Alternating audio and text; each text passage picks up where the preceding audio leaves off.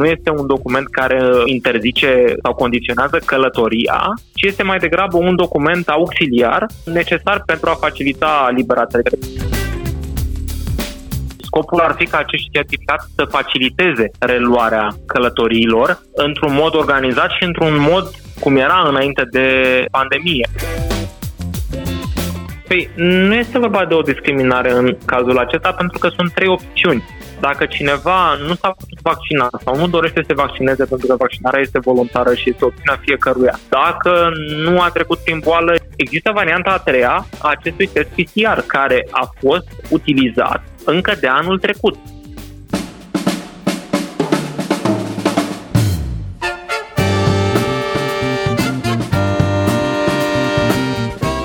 Timpul prezent cu Adela Greceanu și Matei Martin.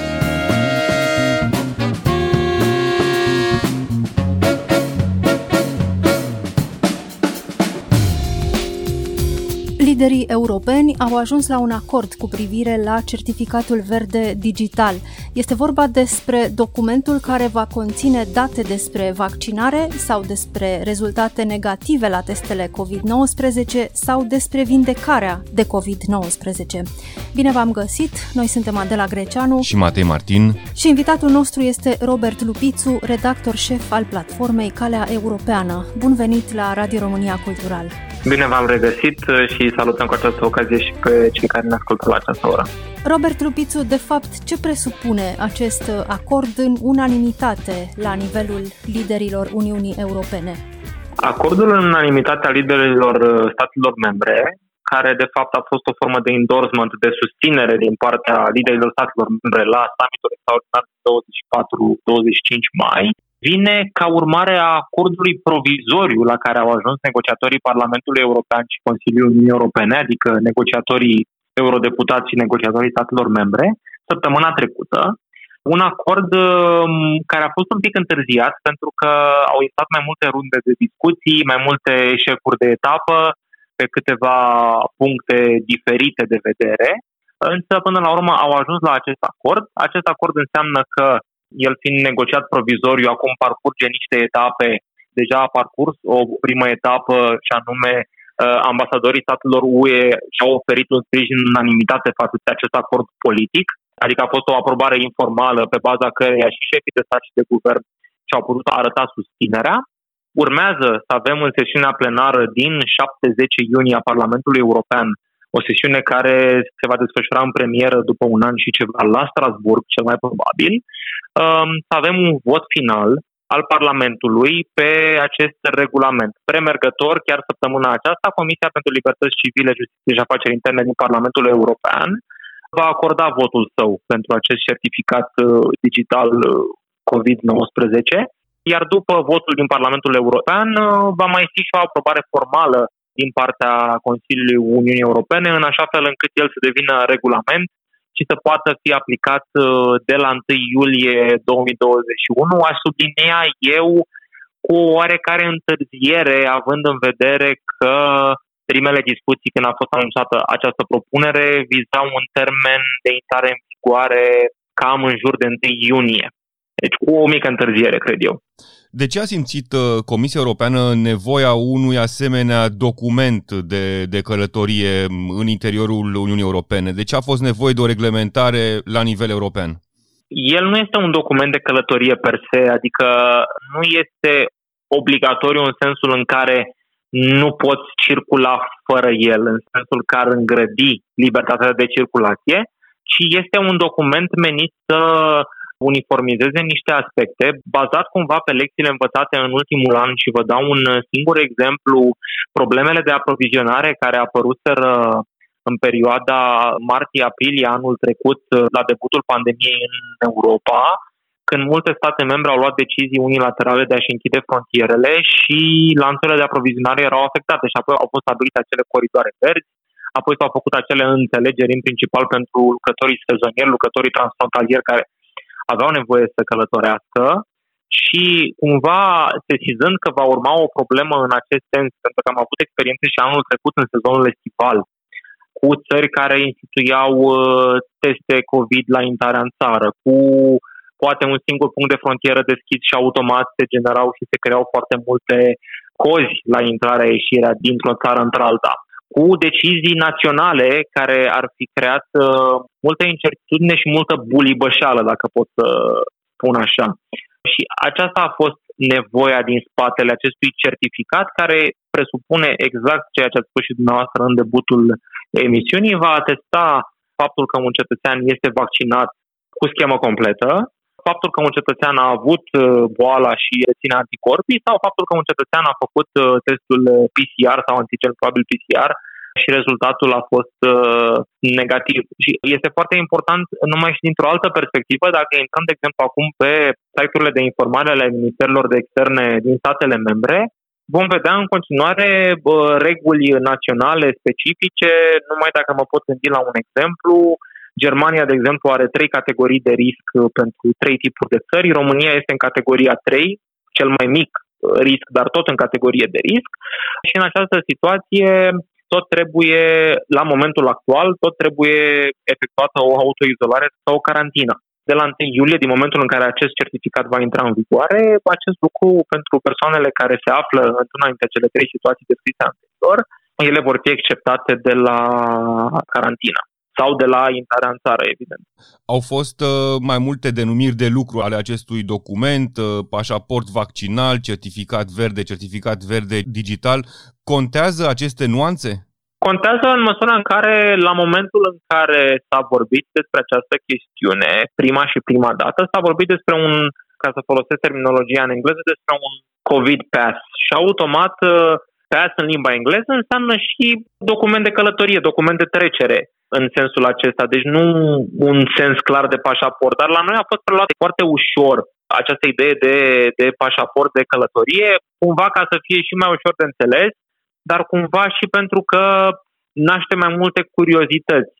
Certificat digital sau adeverință electronică, cum mai apărut la un moment dat, cumva diluează din importanța documentului în sensul în care nu este un document care interzice sau condiționează călătoria, ci este mai degrabă un document auxiliar necesar pentru a facilita libera trecere. Cred că până la urmă și-au dat seama de această formulă și mi-aduc aminte chiar în, în trecutul recent, tot la dumneavoastră în emisiune, am discutat aceste nuanțe și spuneam și atunci că bă, cred că e o denumire de lucru de moment sau cumva devenită populară, dar care nu va rămâne așa pentru că va exacerba anumite nemulțumiri, anumite temeri, anumite opuneri din partea statelor membre. Și cred că asta a și fost până la urmă ideea de a avea un document care să fie aprobat de toată lumea și până la urmă Europa să poată intra în sezonul estival pentru că sectorul turistic are o contribuție importantă la PIB-ul european. Într-adevăr, cuvântul PES sau pașaport uh, naște anumite curiozități, cum spuneați uh, Robert Lupițu, dar naște și multe temeri și mulți uh, arată cu degetul spre o posibilă discriminare a celor care nu dețin un asemenea document, a celor care nu pot face proba că au trecut prin boală sau că au fost vaccinați sau că au un test negativ. Ce le putem răspunde? Cum le răspundem celor care se tem de o posibilă discriminare? Păi nu este vorba de o discriminare în cazul acesta pentru că sunt trei opțiuni. Dacă cineva nu s-a putut vaccina sau nu dorește să se vaccineze pentru că vaccinarea este voluntară și este opțiunea fiecăruia să facă sau să nu facă acest lucru. Dacă nu a trecut prin boală și foarte bine cât mai puțin oameni să treacă prin această boală, Doamne ajută. Există varianta a treia a acestui test PCR care a fost utilizat încă de anul trecut să ne aducem aminte cozile de la Vama dintre Bulgaria și Grecia pentru cetățenii români care mergeau în sezonul estival în Grecia și care trebuiau să prezinte aceste teste. Să ne aducem aminte că în Germania, de pildă, trebuia să vii cu un test negativ COVID efectuat cu maxim 48 de ore înaintea călătoriei. După aceea s-au năsprit condițiile și s-a spus chiar dacă vii cu acest test, tot vei sta în carantină și după un număr de zile vei efectua un alt test dacă rezultatul său este negativ, atunci uh, vei putea ieși din uh, autoizolare. Deci, eu nu o percep ca pe o formă de discriminare, mai ales că oferă aceste opțiuni și în contextul în care uh, până acum tot la fel s-a călătorit, mâine dacă cineva dorește să călătorească într-o țară membra Uniunii Europene, intră pe condițiile de călătorie și dacă apare testul COVID negativ, trebuie să-l facă ca să poată călători. Deci nu o văd ca o formă de discriminare, cum spuneam, cred că este mai degrabă o formă de organizare care a ajuns, cred eu, la un rezultat uh, foarte bun și a sublinia aici un aspect, pentru că a fost o problemă de negociere destul de spinoasă și mare între țările UE și Parlament. Parlamentul European dorea ca prețurile și automat costurile acestor teste PCR să fie asigurate de statele membre. Statele membre nu doreau acest lucru. S-a ajuns la formula în care Comisia Europeană va aloca cumva un fond sau o susținere financiară de 100 de milioane de euro pentru achiziția acestor teste COVID. Și, prin urmare, costurile statelor membre să fie fie zero, fie aproape de zero. Dar credeți că introducerea, adoptarea acestui document uh, vor relansa campaniile de vaccinare? Ei vor convinge pe cei încă indeciși să se vaccineze?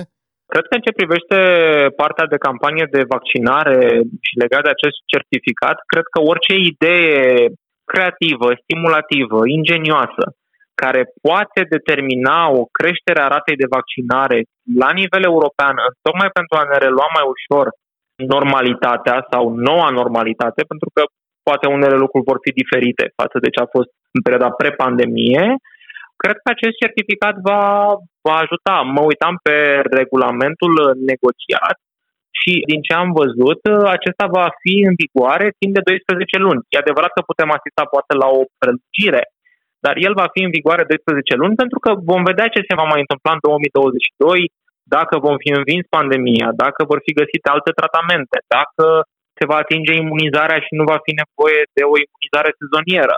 De foarte multe aspecte, dar poate, poate stimula acest aspect, cum și alte, și alte idei pe care le-am mai tot văzut, uh, nu festivaluri, evenimente culturale sau de altă natură, la capacitate maximă dacă toți cetățenii sunt uh, vaccinați. Deci cred că este o idee care poate contribui, pentru că vaccinarea este gratuită odată, pe când uh, testul PCR uh, poate implica anumite costuri, fie minimale, în cazul în care Comisia Europeană va aloca această schemă de care vă spuneam și automat uh, cetățenii vor putea da o sumă mai mică decât este un test PCR acum în mod normal, sau va suporta statul cheltuielile în acest sens.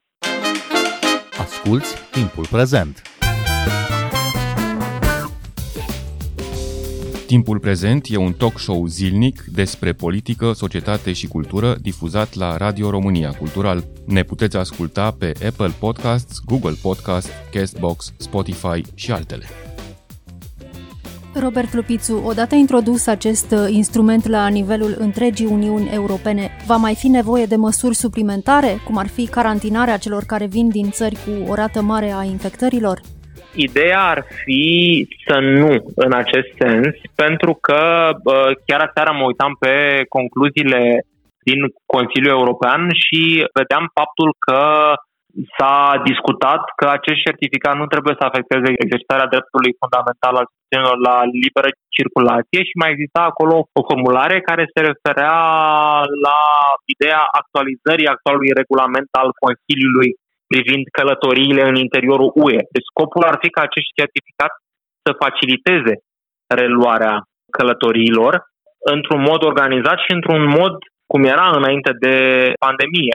Deci, în mod, în mod clasic, statele membre acum trebuie să implementeze acest certificat, iar cetățenii să se bucure de drepturile de a călători în baza dovedirii situației în care se află fie vaccinați, fie cu anticorp trecut prin boală, fie de stat negativ. Și probabil statele membre în următoarea perioadă, va trebui să urmărim, pe parcursul lunii iunie, vor actualiza aceste aspecte. Pot avea acces la un uh, asemenea document și cetățeni din afara Uniunii Europene care vor să călătorească aici? Pe partea aceasta, singura informație pe care am observat-o este legată de o decizie a statelor membre de a redeschide granițele de pildă pentru cetățenii americani. Știm că de un an și ceva de zile cetățenii americani nu au mai avut voie în Uniunea Europeană. În contextul vaccinărilor, acum știm foarte bine, rata de vaccinare în Statele Unite este destul de sus de la debutul administrației Biden. Deci asta este un, este un element, dar uh, s-ar putea găsi soluții în acest sens. Ar putea fi o idee, mai ales că Uniunea Europeană donează și exportă foarte multe vaccinuri către țări terțe pentru imunizarea populației, deci ar putea să stimuleze acest lucru, dar cred că În principal este vorba de asigurarea unei libertăți de circulație pentru peste 400 de milioane de cetățeni europeni. Deci deja vorbim de un flux impresionant. Numai prin acest certificat în sens intracomunitar. O eventuală călătorie în baza acelorași uh, reguli pentru cetățeni din afara Uniunii Europene, cred că ar intra în zona politicii pașilor mărunți. Adică hai să vedem cum implementăm și de acolo vedem cum putem merge mai departe. Ce fel de vaccinuri sunt uh, acceptate pentru a fi menționate pe acest uh, card verde digital? Sunt acceptate vaccinurile aprobate de Agenția Europeană pentru Medicamente, în speță Pfizer-BioNTech, Moderna, AstraZeneca și vaccinul produs de Janssen, uh, Johnson Johnson. Și cred că această chestiune este valabilă și pentru cetățenii din afara Uniunii Europene, care pot călători în interiorul Uniunii, dar în principal este valabil și pentru cetățenii din interiorul Uniunii Europene. Știm că sunt anumite țări din Uniune, în principal Ungaria, care au achiziționat sau au primit vaccin și din partea Rusiei și din partea Chinei și acestea nu au fost omologate încă de către Agenția Europeană pentru Medicamente și astfel uh, nu sunt eligibile în acest sens. Ce presupune introducerea sistemului care va recunoaște acest certificat la nivelul întregii Uniuni Europene? Vorbim în primul rând de un uh, sistem digital în sensul acesta, adică e vorba de o aplicație care poate fi descărcată pe telefonul mobil cu un QR code în care sunt introduse datele cetățenilor, fie cei vaccinați sunt introduși deja în sistem, fie cei care vor efectua teste COVID sau teste de, de anticorpi și care au trecut prin boală și au fost, atenție, partea cu trecutul prin boală, de exemplu, are valoare în contextul în care ai fost diagnosticat pozitiv COVID și ai acel test de anticorpi, pentru că știm că sunt persoane care poate nu au declarat. Am auzit și de cazuri de genul care nu au declarat sau au trecut prin boală. Deci este mai greu de probat acest, acest lucru și persoanele respective vor putea veni cu acest document de călătorie alături de pașaport, alături de cartea de identitate. Cum de nu au existat obiecții la nivelul uh, liderilor europeni cu privire la introducerea acestui uh, instrument pentru cetățenii care vor să călătorească în Uniunea Europeană?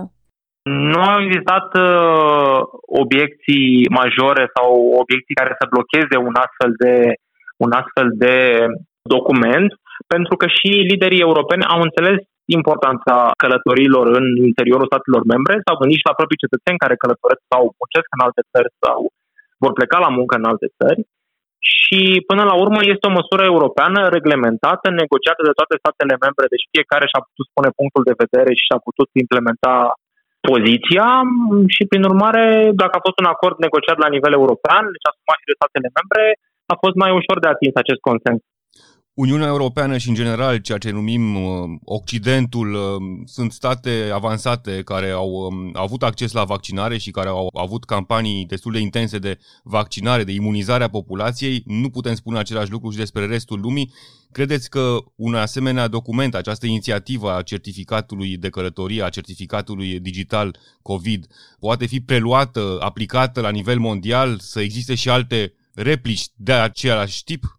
Se poate întâmpla având în vedere că Uniunea Europeană a fost un model în ce ține de uh, inițiativa creării COVAX, acel mecanism uh, global de distribuție a vaccinurilor către țările terțe care au nevoie în acest sens.